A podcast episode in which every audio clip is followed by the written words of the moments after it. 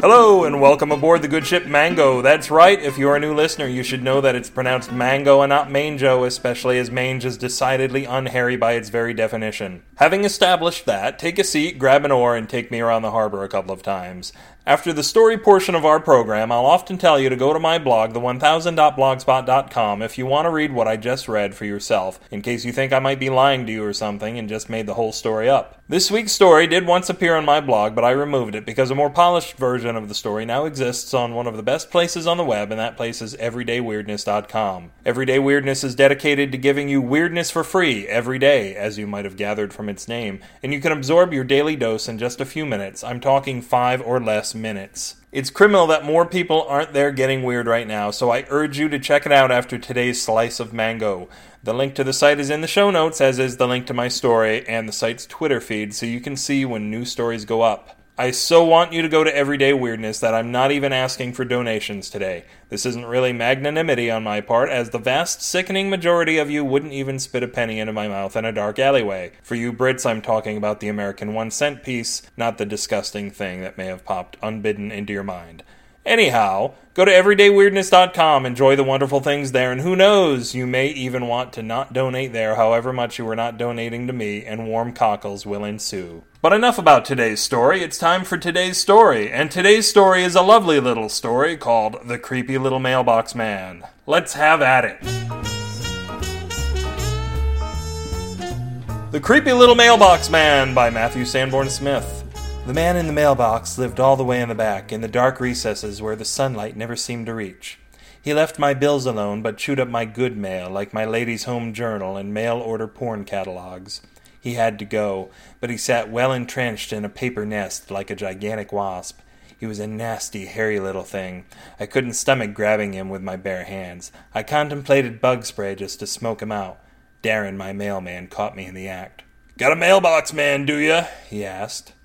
You know I do, Darren. You've been feeding him for the last two weeks. You know, the U.S. Postal Service can remove your mailbox man for just thirteen ninety seven. Really? It won't hurt him, will it? Not nearly as much as that bug spray. I didn't know what else to do. Look, if you can remove him, that would be fantastic. Righto! He pulled a spray bottle out of his vehicle and spritzed some weird smelling chemical inside the mailbox. After a minute, he went in with some tongs and pulled the mini monster out, nest and all. What's going to happen to him? I asked. He's going to be released on a big farm owned by the federal government where he'll be able to run free with others of his kind. After he's been neutered, of course.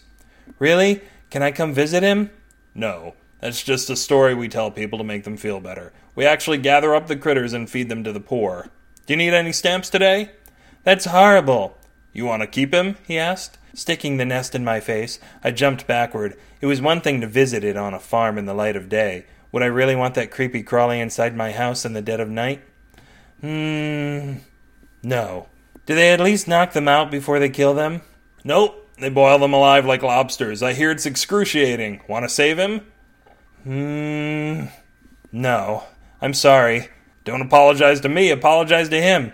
No, no, just get him away from me, please. Suit yourself, that'll be thirteen ninety seven. He threw the mailbox man into a sack. I got my checkbook. I tried not to think about the fate of the little guy after Darren left. My catalogs helped take my mind off of things.